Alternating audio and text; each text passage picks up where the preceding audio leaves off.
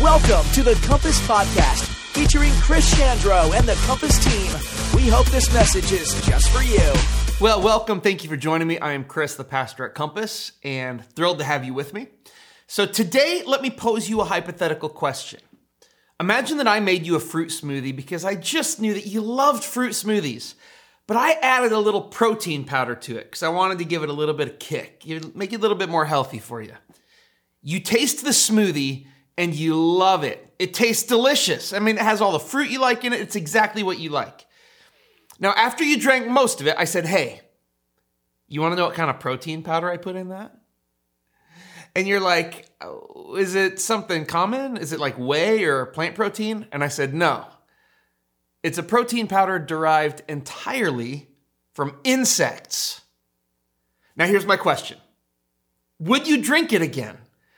Knowing that you drank a smoothie full of ground up crickets and mealworms, knowing that there was another one there, would you drink another bug protein smoothie? This is a tougher question for people than it seems because even though the smoothie was delicious and you loved it, it was full of an ingredient that deep down most people think is disgusting.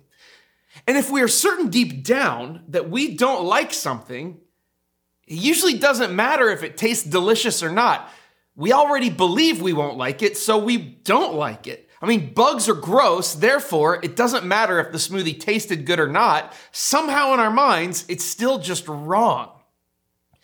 See, what we believe about a thing will often overrule what we perceive about it, which isn't a huge deal when it comes to food, but it is a bigger deal when it comes to larger issues in life, things like our faith.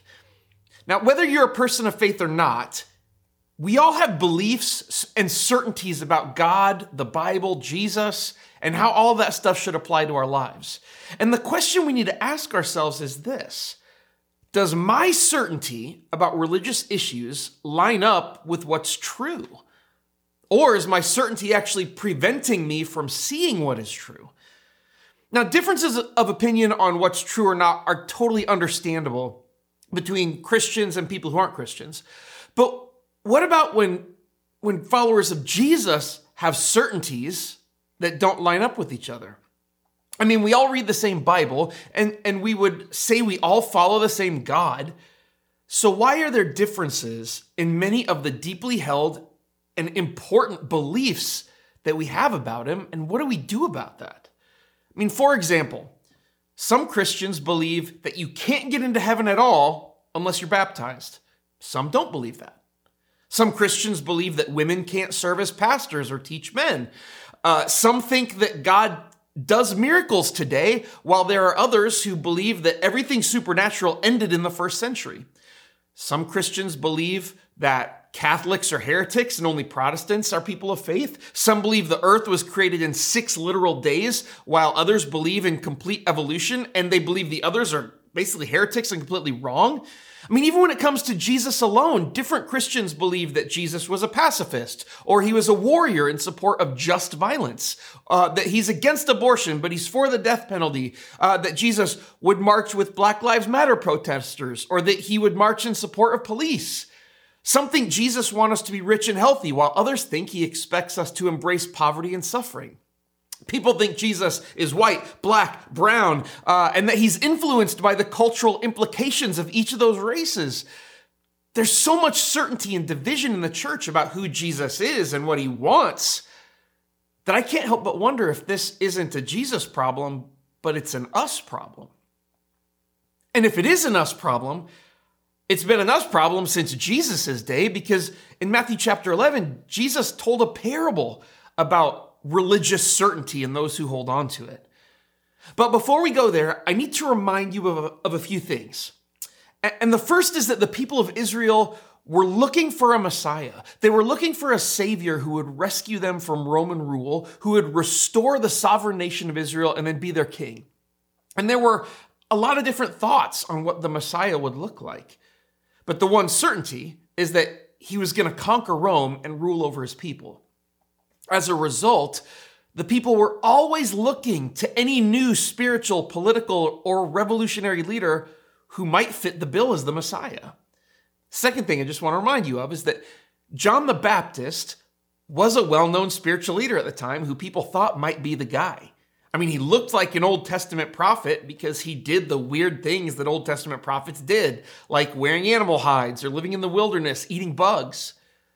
But John the Baptist was a serious spiritual leader, so he was in that mix. And then the third thing, just we need to know for background, is that John the Baptist thought Jesus was the Messiah that they were looking for. So, knowing all of that, let's look at Jesus' parable about religious certainty in Matthew 11, verse 16. He says, to what can I compare this generation? It's like children playing a game in the public square. They complain to their friends, We played wedding songs and you didn't dance. So we played funeral songs and you didn't mourn. For John didn't spend his time eating and drinking, and you say he's possessed by a demon. The Son of Man, Jesus speaking of himself, on the other hand, feasts and drinks and you say he's a glutton and a drunkard and a friend of tax collectors and other sinners. Jesus compares the people's search for answers from God, search for Messiah, to spoiled children playing a game. And they're upset because their friends didn't dance when they were playing wedding songs, and their friends didn't mourn when they were playing funeral songs in this game. And with this story, he gives us an image of the people he was talking to, the people of his day people who were playing what they wanted and they were expecting their friends to respond accordingly. And this was an image of the people of Israel. You see, they were so certain that when the Messiah came, that he would dance to their tune, that he would look and sound like exactly what they expected, that he would be exactly what they wanted him to be. And conversely, anyone who didn't dance to their tune was a disappointment because clearly he's not part of what God is doing. So, why does this matter? Well, earlier in Matthew chapter 11, Jesus said that John the Baptist was the greatest man who had ever lived up to that point in terms of how God used people. And Jesus himself believed that he was the Jewish Messiah. And in spite of these two true things, the people of Israel couldn't see it. Not only could they not see it, but some people thought that John the Baptist was demon possessed because of his weird self denial, while others said that Jesus was a drunk and a glutton for how he partied and hung out with sinners. According to Jesus, the two people that God was changing the world through were standing right in front of the people, but the people couldn't see it. And why? Because of their religious certainty. See, they were certain that when God danced, it would be to their tune. And they were so sure of what they believed to be true that they missed what was actually true, even though it was right in front of their faces. And look at what Jesus says next in verse 19. He says, But wisdom is shown to be right by its results. Okay, so what does that mean? What, what are the results that Jesus is talking about here? Well, remember, this whole conversation Jesus is having started when John the Baptist, who was having some doubts about Jesus being the Messiah, sent his followers to ask about it. And this is what happened in Matthew 11, 3 through 4. Just refresher. Are you the Messiah we've been expecting, or should we keep looking for someone else? That was John the Baptist's followers. Jesus told them, Go back to John and tell him what you've heard and seen. The blind see, the lame walk, those with leprosy are cured, the deaf hear, the dead are raised to life, and the good news is being preached to the poor. Okay, so at the beginning, John asked if Jesus was the Messiah. And how did Jesus respond? Jesus said, Look at the results. People are being healed, the blind see, the deaf hear, the good news is being preached to the poor. It doesn't matter what you think or what you're looking for or whether you have doubts. Jesus is like, these are the results of what God is doing through me. And wisdom is shown to be right by its results. Okay, remember how what we believe about something will affect how we perceive it. So, I mean, even if a bug smoothie is delicious, if we believe that eating bugs is gross, it's going to be hard for us to like it. That's what religious certainty does. The people were certain that when God did something, it would look a certain way. And when it didn't, rather than let go of their certainty and adjust to what God was actually doing, instead they rejected John the Baptist. They rejected Jesus. Their religious certainty made it impossible to accept and to be part of what God was actually doing. And when Jesus says wisdom is shown to be right by its results, he's saying, look at what I'm doing, not what you think I should be doing. But the dangers of religious certainty, they actually go beyond just kind of missing out on what God is doing. And after pointing out how their religious certainty was keeping people from seeing what was true, Jesus gave another warning about how dangerous it can actually be in verse 11 or in chapter 11 verse 20. Then Jesus began to denounce the towns where he had done so many of his miracles because they hadn't repented of their sins and turned to God. What sorrow awaits you, Chorazin and Bethsaida? For if the miracles I did in you had been done in wicked Tyre and Sidon, their people would have repented of their sins long ago, clothing themselves in burlap and throwing ashes on their heads to show their remorse.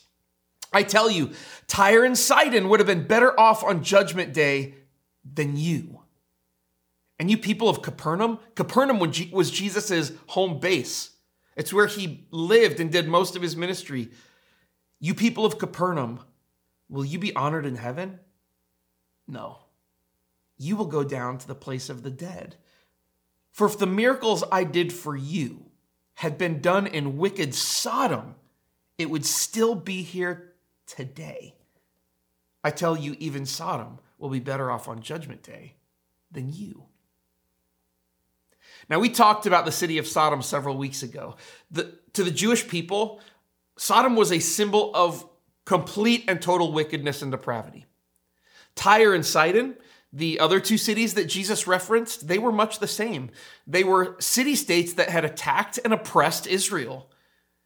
And, and the thing about all three of these cities is they were all known as being destroyed by God for their sin and for opposing God's people. These were pagan Gentile cities full of people that the good religious Jews would have found absolutely abhorrent. But Jesus said that when everyone stands before God, It'll be better for the pagan, foreign God worshiping, warlike cities of Sodom and Tyre than it would be for the religious chosen people of God in the good Jewish towns where Jesus had been traveling and teaching. Why? Because according to Jesus, the people in those evil cities would have seen the results of what Jesus was doing and responded to it in a way that the religious Jewish people didn't. And if you've ever wondered why Jesus wasn't just super clear about being the Messiah and was just like, hey, buddy, I'm the Messiah. Here's a miracle to prove it. I'm the guy. Well, the reason is, is because it wouldn't have mattered. The people weren't looking for religious answers, they were looking for religious confirmation of what they already believed to be true. I mean, the people in the towns Jesus was talking about, they saw blind people see. They saw deaf people hear and lame people walk. They saw dead people raised to life. But it still wasn't enough for them to believe. Because no matter what he did, Jesus didn't dance to the tune that they were playing the way that they were certain the Messiah should and would. And Jesus makes a shocking point with his comparison of good Jews to wicked pagans. And it's a point that all religious people need to be, be aware of, and it's this those who claim to be God's people tend to be the most hard hearted hearers of all. Religious people who have it all figured out tend to be those who have the hardest time seeing and responding to Jesus. Because for many, it, it doesn't really matter what's actually right. What matters is what they want to be right. And the sad truth of what Jesus is saying is that our religious certainty can actually move us farther from truth than those who don't even follow Jesus in the first place. You see, our, our faith, it's like a house that we're building a little at a time. And, and some of that house is handed to us as kids or when we first become Christians, and some of that house is built ourselves.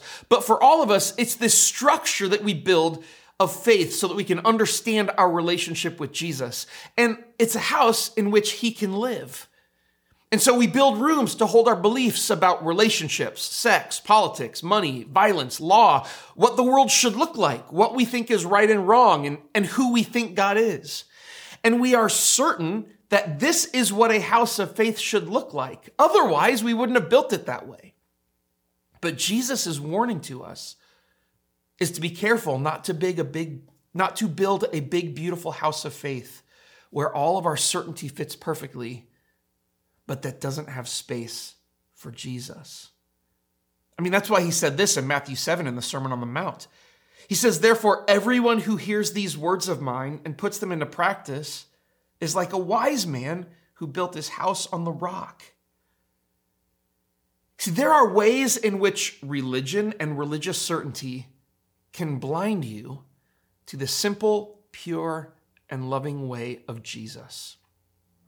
There are ways in which religious certainty can fool you into thinking that you are building a house on a firm foundation of faith in Jesus, when instead you're building a fragile sandcastle of faith on your own certainty. Where you're playing a song and you're waiting for Jesus to dance to it instead of letting Him set the rhythms of your life. Because when you only look for a God who will do what you want and expect, it allows extraneous doctrines, wrong ideas about God, and wrong attitudes about culture to become attached to our faith. And when that happens, just like the people who literally saw Jesus do miracles right in front of them, we can miss out on who he really is and what he's really doing in the world.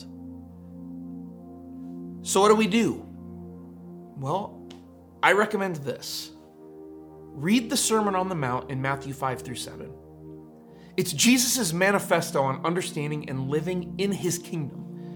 Read it every day for a week or two, and then ask yourself this Are the religious certainties that matter most to me reflected here?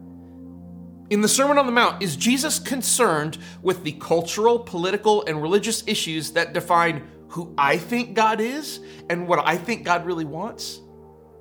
Because as you read and reflect on the core teachings of Jesus, you may find a difference between what's there and in the things that you've allowed to become core to your religious expression, the things that you are certain about.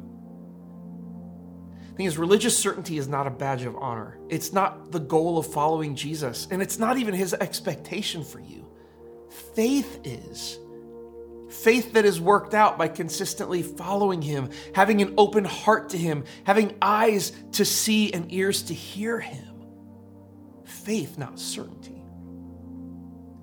And then finally, if hearing all of this, if you are wondering, well, Chris, what can we be certain of?